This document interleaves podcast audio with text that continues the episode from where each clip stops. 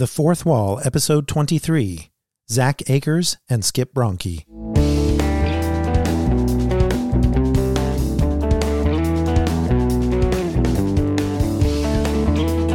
You're listening to The Fourth Wall, a podcast that takes you beyond the screen or the page and brings you into our conversations with the creative people behind your favorite movies, TV shows, comics, and more. My name is Michael Ahr. I'm the podcast editor here at Den of Geek, and today we're talking to the creators of Limetown, both the podcast that became extremely popular back in 2015 and the current show airing on Facebook Watch, which just wrapped up its 10 episode season recently. And Zack Akers and Skip Bronkie are friends from school. They went to NYU Film School together. And little did they know when they created their podcast back in 2015 that it would become the number one US podcast on iTunes less than two months after it premiered. And this was just in those, you know, great days right when Serial came out and podcasts were really starting to take off. And they couldn't possibly have imagined that their little audio drama would become a TV show phenomenon. So it's really been a fun process to see as the podcast made a wonderful transition actually to Facebook Watch. If you haven't gotten a chance to see it, it really is a great translation of the podcast, which obviously relied heavily on its audio design, but it translated really well, starring Jessica Biel and Stanley Tucci, among others. And Limetown, for those of you who don't know, is a fictional story told as a series of investigative reports by American public radio host Leah Haddock, finding out what happened when 300 people disappeared from a neuroscience research facility in Tennessee. And just so you know, there are a few spoilers in the interview. They're relatively mild, just mentioning certain plot points to determine, you know, how those came about, where they went from podcast to screen and so on. But just fair warning that if you don't want those kind of spoilers in your life, you might want to avoid this one until you've watched the show or at least listened to the podcast. And we talked to Zack Akers and Skip Bronkie recently, just after the finale aired on Facebook Watch, about the process that took to get them to the screen and about some of the casting decisions and process along the way of choosing what to include from the podcast and what things to change. So here we are talking to the creators of Limetown. I'm here with Zack Akers and Skip Bronkie, the creators of Limetown, both the podcast and the TV show. Welcome to the podcast, guys. Thank you for having us. Yeah, thank you very much. Now, this is actually a platform that is uh, quite unique in the same way that a podcast is. Facebook Watch allows you to kind of get at the audience response right away. And since season one just concluded, what what has been the audience response for you guys? Zack, you want to well, uh, go first? Yeah, no, yeah. I, you know, I, I would say that it's been. I try not to dig too deeply into the comment section ever because it, you know you can hurt yourself pretty deeply that way. But I will say that it has been pretty overwhelmingly positive uh, the response to the show, and it's been really great to see people engaging in such a deep way with it and and anxious for more because I think as creators, your your dream is to make something that people want more of and not less of. And it seems the response is, please give us more. So that's the best compliment I think for the show. Yeah, I mean, I would totally agree with that. Um, this is Skip, by the way. That was Zack. yes, sorry. wondering whose voice is whose. Um, yeah, just seeing the you know, really positive reactions, but also I just love seeing the way that people are reacting to the mystery in different ways or ways I would never have anticipated. And that's been really fun throughout the season just to see, you know, for example, seeing people sort of interpret Mark's character in different ways and just, you know, the reactions to certain plot twists are completely unanticipated on my end. So that's been fun. Now, just to get into the origin a little bit of this, you two were at NYU Tisch School together, right, as film students. How did you end up using the podcast sphere to get where we are today with the TV show? Or, or was that not even something you envisioned when you started the podcast that it, it would end up on TV? Well, it definitely was not our intention to end up on TV, that's for sure. I mean, we did a podcast because it was kind of the only way we could work together. I mean, we went to school together and we wanted to work together professionally, but then real life happened. You know, I I stayed in New York and I worked on sports documentaries and Skip was in San Francisco um, doing you know commercial work uh, out in in Silicon Valley, and so we both had full time jobs, and we both you know were trying to establish careers, but we still wanted to work together. And uh, you know when when we had the idea to do a podcast. Um, it was simply a way for us to tell a story in a way that seemed manageable while we were doing other things. And so that was the purity of the intention was just as a way to work together. And, and as we were building out the story, we realized it was a cool story, and it was and it was in a format and and told in such a way that we hadn't heard before, um, and we were excited about. And so we just wanted to put it out into the world because we thought it was cool. And you know, we didn't know if anyone would care, if anyone would listen, but it was purely that. And then as it grew, um, we were presented with opportunities and, and we tried to take advantage of them as best we could, you know, but we definitely didn't plan it as a way to break into television or anything like that. Yeah, I, I can say that from my perspective, it, it literally never even crossed my mind that that would be a possibility that yeah. even even if the podcast was successful, it never crossed my mind that it could turn into a TV show eventually. I mean, you just have to kind of remember this was back in 2013 when Zack had the original idea, and, and even throughout 2014 as we were producing it, like there was never podcasts weren't the feeder pool of IP that they are today for television. Um, you know, and, and even then, sort of pre-serial podcasts weren't necessarily seen even as a uh, you know, legitimate medium in many people's eyes. So it, it really did not it, it did not cross my mind that it could ever turn into anything else. Um, we just did it for ourselves, as Zack said. We you know we had a story to tell, and we wanted to make something that that wasn't really for anyone else, just something that we could call uh, call our own. Now, the podcast went viral quite quickly. And of course, now we have the TV show on Facebook Watch, which recently concluded its run with millions of views per episode. And before we dive into the story, I have to ask to start out were you guys big Battlestar Galactica fans that we have so many actors from that show in Limetown, or was that just a side effect of filming in Vancouver?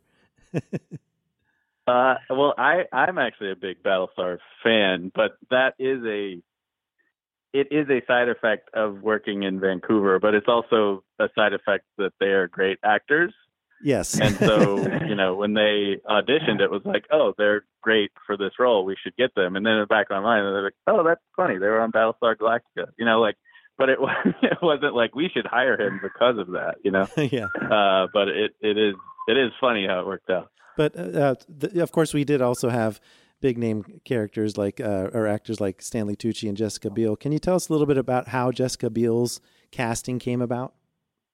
Yeah, I was actually, you know, we were coming down to the wire in production, and uh, and probably about uh, a month before we were supposed to shoot, we still hadn't necessarily locked in on uh, who our Leah Haddock would be. Um, and then the studio reached out one day and said, "Hey, what do you think of Jessica Biel?" and uh, Zack and I were a little bit bewildered that that email hadn't come sooner, but also bewildered that she would even be interested in this project. um, and I think Zack, your response was something to the effect of, "Are you insane? Of course we want Jessica Biel to be in the show uh, if she was interested." So yeah, we we got on the phone with her right away, and and she had brought already before even coming onto the project already had invested a ton of time into thinking about who Leah was and what kind of character she wanted to portray on screen. And it was just a, a fit from that first conversation. She just she yeah she just made a lot of sense. Yeah and she obviously has a big part in the show and she's the centerpiece of it and she's the main character. But i think a almost as equally if not more so important role that she played was as a producer and as someone who has a really great sense for story and sort of went through everything with us and made the show better. And so she was she was an enormous piece to this becoming what it is right now for sure. Yeah actually when when she came on that meant that you know, we essentially had to cross board the entire season um, for various reasons. And so when when Jess came on her producing partner, Michelle Purple, at the same time, our director uh, Becca Thomas came on for all ten episodes, and that sort of core team of uh, Zack and I and Becca, Jess, Michelle, and uh, other other producer Josh all got in a room for for almost two weeks and just went line by line through the entire season and sort of made sure Leah Haddock was you know who Jess and Becca wanted her to be, and also just made sure that the stories were as, as good as they could be. So really, the whole show went through a total transformation when they all came on board. Well, speaking of transformations, there were obviously a few changes that were made for the move to the small screen, and I'm thinking of things like Warren Chambers dropping R.B. Villard's name to give Leah the next step in her investigation, or or Leah changing that edit to kind of force Max Finlayson and his ego to contact her. Were there a lot of elements like that where the TV show gave you a chance to tweak the narrative and the character motivations? Uh, certainly, and you know, it was it was sort of part of what came out of the writers' room is that you know Skip and I did not want to be the people who were pounding our fists on the table, being like, "This is the story, and it has to be this yeah. way." You know, we always wanted to be open to the best idea and the best way to tell the story. And so the changes that you're talking about are things that came about in the room, which is, you know, you want Leah to be uh, active in this. You want Leah to be the one leading the charge, and you also you want to do things that surprise the audience who knows the story too and that yeah. was important to us, you know. So that, that it was it was actually it was a big part of the conversation that we had in the writers' room. And on the flip side of that, were there certain scenes from the podcast that when you got to the writers' room, you knew you had to keep it as intact as possible without too many changes because the listeners turned viewers would be expecting them? I'm thinking of things like signals, uh, things like that. I mean, absolutely. I, we had sort of non-negotiables going into you know the adaptation that were as as specific as things like signals and and even more specific than that like certain just visuals that were in our head from the podcast. For example leah walking to that tent glowing in the middle of the field uh, as she approaches you know warren chambers. Um, that was you know that was something that was so vivid for us while we were producing the podcast. We had to make sure that was ported over to tv but you know, we also had non-negotiables that were a, a little bit of a higher level, like the fact that Leah is a radio journalist in both the podcast and in the in the TV show. We we love the solitude and the vulnerability of that career, and we wanted to make sure that that was maintained from a character perspective. Um, you know, we wanted to keep the intimacy of the podcast and the tone of the podcast and the TV show, and figure out ways to capture that. Um, so our non-negotiables were you know, we were very flexible on the narrative side, but for certain things like tone and certain evocative moments, they're uh, absolutely non-negotiable. And one of the things that I think was a really positive change in terms of what it did for the narrative is the casting of Marlee Matlin as Deirdre. H- had you written the idea of making the character deaf as that kind of metaphor before you contacted her about the role, or did her casting come first?